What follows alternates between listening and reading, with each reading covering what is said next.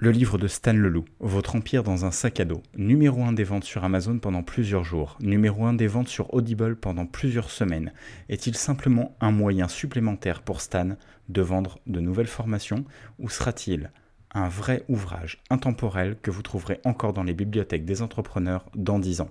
La réponse dans cet épisode. Tu t'intéresses à WordPress, au web marketing ou à l'entrepreneuriat? Nous avons des centres d'intérêt communs. Parlons-en. Je suis Florian Chambol, bienvenue dans mon podcast. Soyez vous-même, les autres sont déjà pris. Bienvenue dans ce nouvel épisode, dans ce presque premier épisode du Florian Chambol Show. Votre empire peut-il vraiment rentrer dans un sac à dos? Allez, on part ensemble décrypter le livre de Stan Leloup. Et avant même de vous parler du livre en lui-même, je vous propose que nous nous arrêtions sur sa couverture. Alors, si vous ne l'avez pas encore lu, évidemment, je vous invite à aller la chercher sur Google directement pour voir un petit peu à quoi elle ressemble, pour bien la visualiser, mais aussi à vous rappeler que dans la plus grande partie de l'Occident, la majorité des gens parcourent inconsciemment les images avec une lecture en Z c'est-à-dire que votre œil dessine un Z pour décrypter une image et comprendre ce qu'elle veut dire. Ça peut passer pour un détail, mais d'après moi, ça a son importance. En premier, on humanise l'ouvrage avec une photo de l'auteur, ce qui change des couvertures classiques et permet au lecteur de projeter l'image de Stan tout au long de l'ouvrage. Un trentenaire avec un simple t-shirt noir. On est donc d'entrée aux antipodes de tous les vendeurs de rêves qu'on nous vend avec une piscine, une grosse voiture, etc. Ensuite, Stan place assez habilement d'ailleurs sa marque Marketing Mania. Un point à noter puisque nous y reviendrons par la suite. La prof sociale. Juste à côté de tout ça, on a la prof sociale. Comme sur une page de vente ou un argumentaire, ici, on vous prouve que l'auteur ne sort pas de nulle part puisque 300 000 personnes le suivent sur YouTube, soit 3,7 fois la capacité maximale du Stade de France, ou un peu plus que l'équivalent de la population d'une ville comme Nantes. Et si 300 000 personnes lui font confiance, pourquoi pas vous, même si vous ne le connaissez pas, même si vous ne savez pas ce qu'il fait sur YouTube? Le titre principal est pensé comme un titre de vidéo YouTube d'ailleurs. Il utilise un élément d'accroche subtil, mais qui fait réagir en opposant empire, quelque chose donc qu'on imagine immense, pour ma part par exemple, euh, ça me renvoie à l'empire romain qu'on voyait sur les cartes des manuels d'histoire géo quand on était, euh, quand on était en primaire. Et, et ça paraît du coup immense. Et il oppose ça avec un sac à dos, quelque chose de compact, de facilement transportable. Le sous-titre, pour aller plus loin, une fois le côté euh, clickbait passé, on nous rassure on a d'abord ce côté empire dans un sac à dos, vraiment très putaclic, et ensuite on nous rassure. Ici, vous allez décoder la psychologie humaine. Et on vous explique pourquoi en trois étapes, comme sur le plan finalement d'une présentation. Trouver une idée de business, vendre sur Internet, gagner votre vie depuis votre ordinateur. Pour l'intérieur du bouquin, je vous propose de nous arrêter surtout sur les quatre grandes parties. Chaque grande partie détaille plusieurs chapitres et on ne va pas rentrer en détail dans tous ces chapitres. Moi, ce qui m'intéresse, c'est vraiment qu'on passe sur cette partie-là.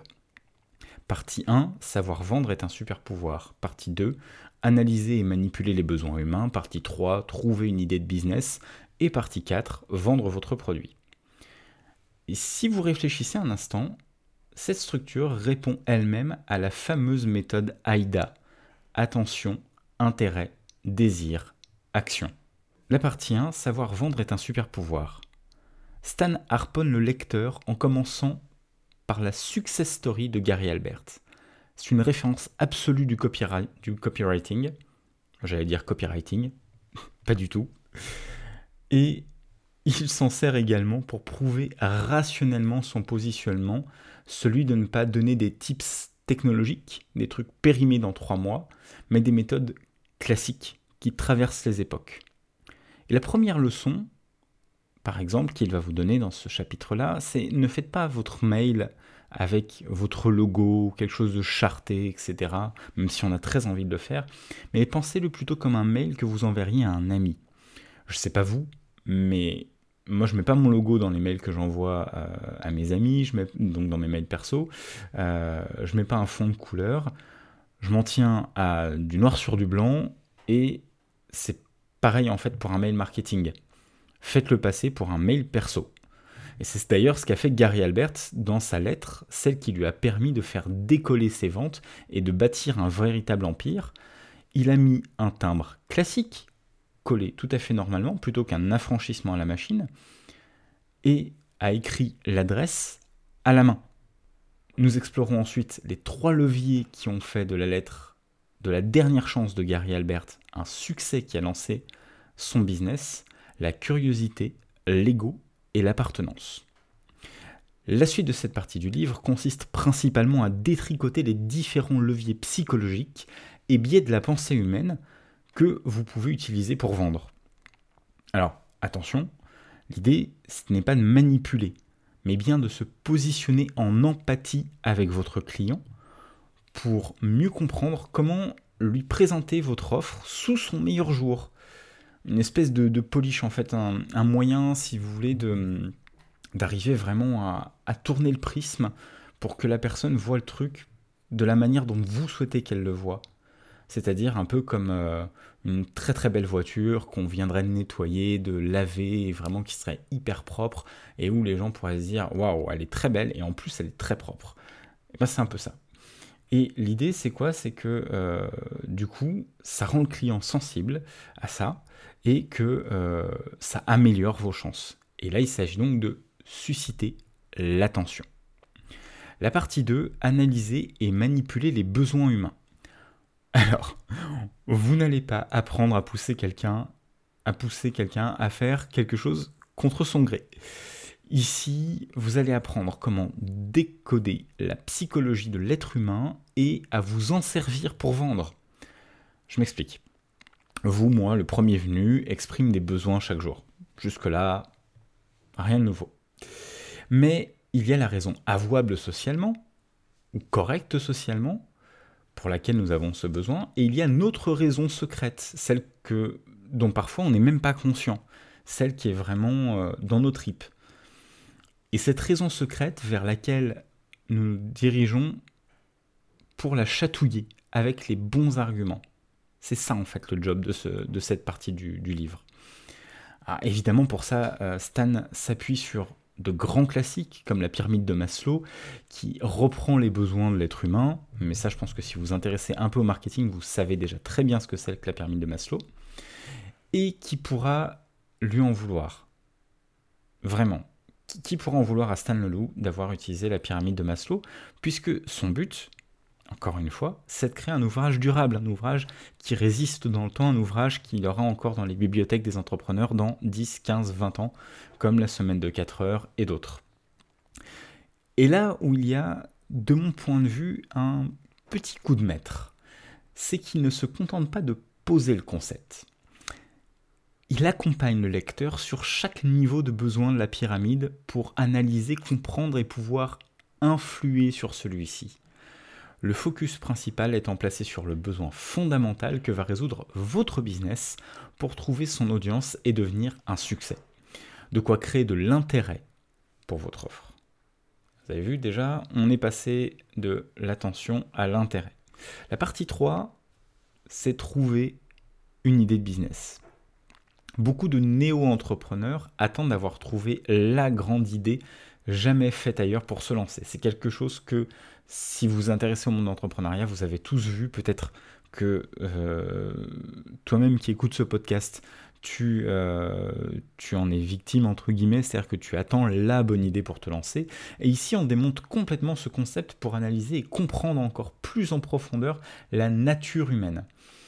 Il ne s'agit plus de créer l'intérêt, maintenant, on va créer le désir. En complément de répondre à un besoin fondamental, comme on l'a vu dans la partie précédente, vous allez aller au-delà et vous assurer que votre produit sera bien acheté. Après tout, c'est le but final. Alors comment? Parmi plusieurs notions, il y en a une plus mémorable que le reste, en tout cas de mon point de vue, ça, n'engage que moi. Vous avez une meilleure, euh, chance de faire la différence, et c'est l'exécution. Si des entreprises font déjà ce que vous savez faire ou ce que vous voulez faire, c'est bon signe. Ça veut dire qu'il y a un marché, ça veut dire qu'il y a de la demande. Sinon, il n'y aurait personne. Et justement, le chapitre vous alerte aussi un petit peu là-dessus. S'il n'y a personne sur un marché, peut-être qu'il faut s'en méfier. Vous tirerez donc votre épingle du jeu avec une meilleure exécution et des facteurs différenciants. Demandez-vous comment vous pouvez faire que l'expérience de votre client soit 100 fois meilleure. C'est par exemple un des exemples qui est pris justement dans le livre, euh, entre les taxis et un service comme de VTC comme Uber. Et eh ben, le point, c'est le même. On prend une voiture, on vous déplace d'un point A à un point B. Simplement, l'exécution est 100 fois meilleure avec Uber ou un service similaire que avec un taxi classique. J'ai rien contre les taxis de manière générale, mais effectivement, il y a des lacunes. Et vous découvrirez aussi cette stratégie pour vous démarquer sur un marché hyper concurrentiel. Et ça, j'ai trouvé ça très très malin. Sur ce point, je ne vais pas vous en dire plus parce que j'ai vraiment aimé la manière dont cette partie du livre est abordée et j'ai envie que vous la découvriez avec un, œil neuf. C'est-à-dire que je ne veux pas introduire un biais dans votre manière de lire le livre. Donc voilà, je vous laisse là-dessus sur cette partie-là. Et évidemment, maintenant qu'on y est, on est à la partie 4, vendre votre produit, c'est donc l'action il est temps de vous jeter dans le grand bain et de vendre pour vivre de votre business. Si vous êtes comme moi, quelqu'un qui ne sait pas vendre, qui n'aime pas ça, vous devez redouter cette partie. Pourtant, le maniaque des conversions, c'est comme ça qu'il se surnomme lui-même dans les épisodes de son podcast les plus anciens, nous propose de voir que c'est possible, même pour un, introverti, pardon, que tout le monde en croit incapable, puisque lui-même nous indique qu'il est assez introverti. Et d'ailleurs, c'est un des fils rouges du livre, c'est que Stan utilise aussi beaucoup sa propre expérience pour nous montrer que c'est réel et c'est possible. Et la preuve d'ailleurs, comme je le disais en introduction du podcast, en pré-introduction même, il a réussi à faire en sorte que son ouvrage cartonne sur Amazon et sur Audible, sans même nous parler à tous individuellement. Parmi les grands principes de cette dernière partie du livre, il y a cette valeur fondamentale que votre client est le héros. Pas vous, pas votre produit, mais vraiment votre client. Et je pense qu'on a tous déjà plus ou moins entendu parler, comme le schéma narratif, du fameux voyage du héros. Et comme tout héros, donc, il fait un voyage dont le dénouement sera, en tout cas, on l'espère, l'achat de votre produit ou de votre service. Et vous y verrez une approche sommaire de la logique d'attraction de trafic sur votre site combiné au copywriting. L'idée étant de se dire que même si votre site a un super copywriting, c'est-à-dire que tout est très bien écrit dessus pour donner envie d'acheter, etc.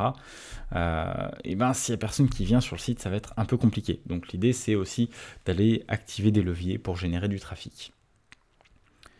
Maintenant qu'on a analysé les quatre parties euh, essentielles, on va dire, du livre, j'ai envie de vous proposer une petite analyse un peu rétrospective, puisque moi j'ai fini le livre, ça y est, j'en suis assez fier d'ailleurs, parce que le livre fait 250 pages, et croyez-moi, pour quelqu'un qui n'aime pas lire, c'est l'Everest. Et si vous avez suivi l'activité d'ailleurs de Stan Leloup, un peu avant et depuis la sortie de son livre, vous vous apercevrez qu'il a appliqué sa propre stratégie pour promouvoir sa production. Et en plus, il a été de partout.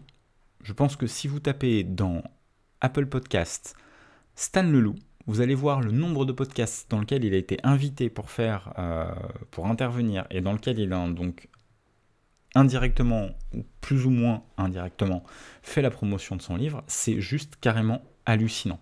C'est une stratégie digne d'une grosse agence de relations presse. Et bien au-delà, il disait lui-même dans une interview justement qu'il scripte ses vidéos pour que chaque phrase justifie la suivante, pour que chaque phrase appuie la suivante, serve de tremplin à la suivante. Et en lisant le livre, vous verrez qu'il a appliqué ce même modèle dans la rédaction de l'ouvrage.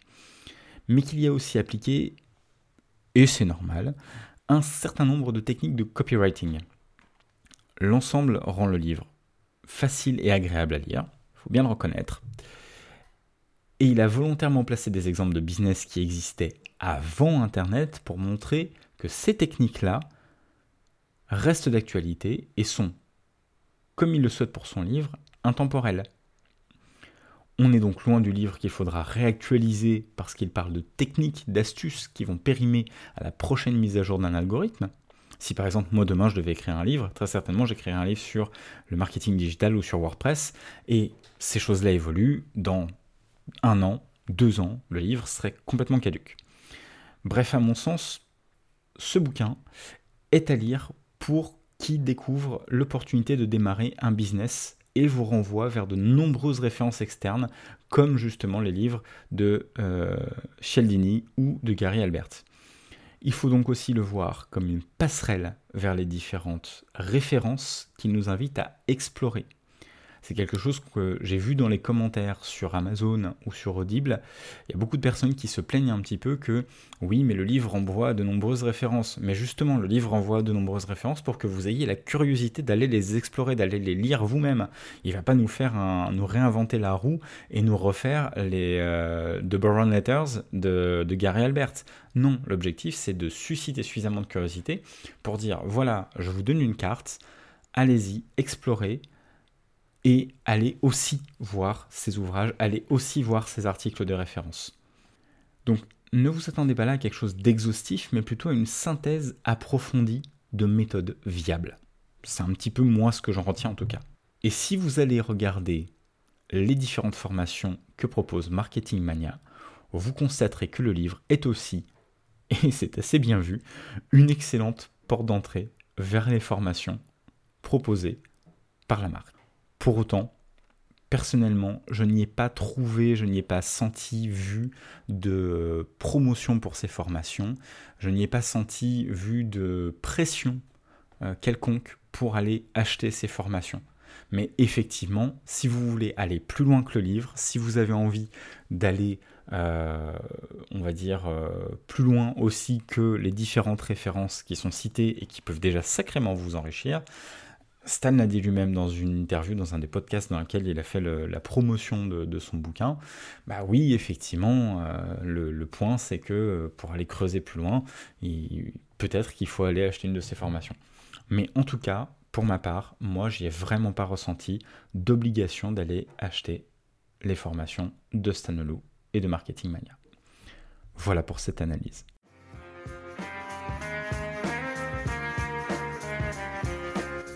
Une nouvelle fois, ça a été un plaisir de partager ce moment avec toi, et j'espère que cet épisode t'a plu. Si c'est le cas, pour m'encourager et faire connaître le podcast à d'autres personnes, je t'invite à lui mettre une note 5 étoiles sur iTunes et à le partager avec au moins deux de tes contacts et sur tes réseaux sociaux. À la prochaine!